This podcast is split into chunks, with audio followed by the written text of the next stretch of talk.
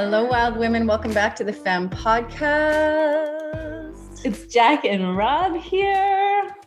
How you doing, wild women? How's your week going? How are things conspiring in your world? Conspiring, what a good word. You like that? I love it. How are things conspiring in your world? It's on topic. It's very on topic for today. Today, we wanted to talk to you about the things that you can't quite see yet that you're currently creating. Mm, this is definitely something that's super relevant in our world right now with the launch of Outspoken and the vision that we have for it currently in this first launch of Outspoken, but then also with the vision and what we know is going to grow from this one move right? This like one bold action. This one bold action. This one choice. And I think the most incredible thing that happens when we make these big moves in our lives or in our businesses or in our relationships is that ultimately every time we take a risk, we have no idea where that risk or where that choice is going to land us. Mm, I've been receiving messages from private clients about this. They're like, tell, like, everyone's just so intrigued by this. Like, tell me more. What's the big vision? What's the current vision? Like, you know, how did this come about and what does it look like? And it's been really fascinating to have all these conversations about yeah about making this move and what it what it feels like for us and the impact that we know is going to be felt from this decision from this bold move yeah, and this this move that Jack's talking about is really, just in case you haven't heard yet, Outspoken is the collection of 12 women coming together to lead a coaching space. And so this bold move is the collaboration. This bold move is doing something that hasn't been done before. This bold move is changing our business model to make space for this massive project, this massive opportunity. And I want you to think back to a time in your life where you've maybe made a big move where you weren't able to see the result or you weren't able to see what was coming or you didn't know that that first date you went on was going to end up with three kids and move across the country or around the world or whatever whatever that was right? And i think sometimes we forget in our businesses especially because we're so attached to the result we forget that what we're creating right now and the choices that we're making right now are not only impacting the people, the reality, the results around us, but they're also impacting who we get to become as leaders, as earners, as women, as mothers, as partners, as role models, right? And so these big moves that are creating these ripples extend so far into the future that it's like one of those moments that you look back and you're like, oh my gosh, that one move, that one choice created everything that I have today, right? Or it changed the course of my career. It changed the course of my life. It changed who I became. Mm. And these choices, like there's been a lot of choices around bringing outspoken to the world for us. A lot of the the choices have felt like there was a lot of unknown there right? There was a lot of uncertainty when we were when we first were like these are the women that we want to invite in. I mean that in itself was took a lot of bravery to reach out to the women that we wanted to collaborate with not knowing if they were going to say yes if they were going to say no if, if their energy would be in it as much as ours and as if they would see the vision that we had as well yeah, that's what I was really going to say there is like not everyone's always going to see your vision. And in fact, you're going to encounter more people that question you and doubt you and can't see what you see yet.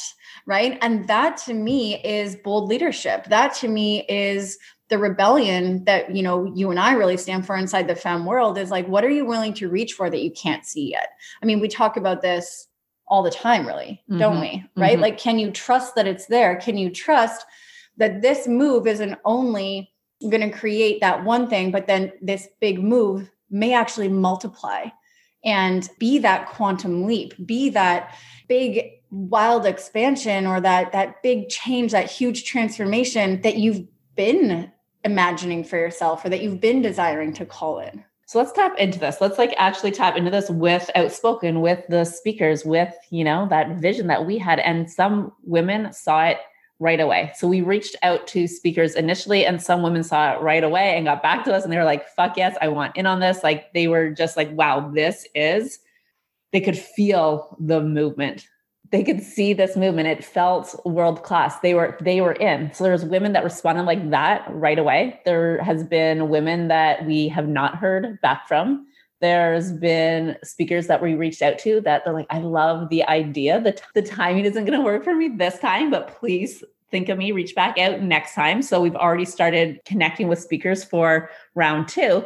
But this is then where we trust that the right collaborations come in, that the people who see in the vision are the ones who are going to create this movement with us. And it's not focusing on the people who said no or the people who didn't respond to the email, the people who didn't see us, it's focusing on the yeses. It's focusing on the people who get it now. It's focusing on our vision and the women who believe in this vision with us.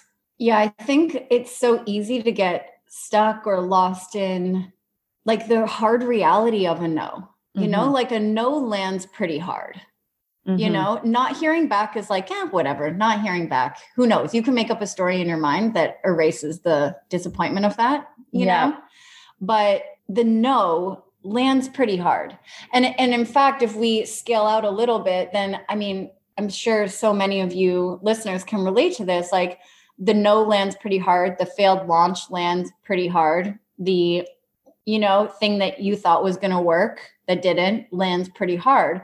These hard lands make like really big marks in our conscious memory, right? They become the evidence that we carry with us that says this is either going to work or it's going to fucking bomb, right? Because we remember the trauma of that hard landing no when we go to do the next thing when we when we go to email the next speaker that no is still so loudly resounding in us that the brave voice has to be amplified even louder in order to get us past that loud resounding no that says like no hey like keep going one more time one more speaker one more email yeah this is interesting because my energy is the unknown is the one that creates the wobble for me mm. the no i am able to i just kind of tune in i'm like yep not not for them not mm-hmm. aligned and for me, I move past the no quickly and it's the unknown, the like unresponsiveness that feels more wobbly for me. Yeah, interesting. Mm-hmm. And and either way, I mean, the no for me, I I mean, I believe I'm so deep in alignment and so trusting and and surrendered to whatever it's going to be. But I think the no for people and the no for our clients and the no it, the no is what what you really got to get used to yeah. you know and for you it's that it's uh, that unknown mm-hmm. right well why why didn't you respond what did it you know like all of these stories that i mentioned like did she see it did yeah. she look at it did your assistant just throw it in the trash next time will, will it go through a spam should i send it from a different email account yeah the, that's what i'm saying the unknown brings up the questions brings up the wobble for me whereas the no feels like okay like i can move on yeah.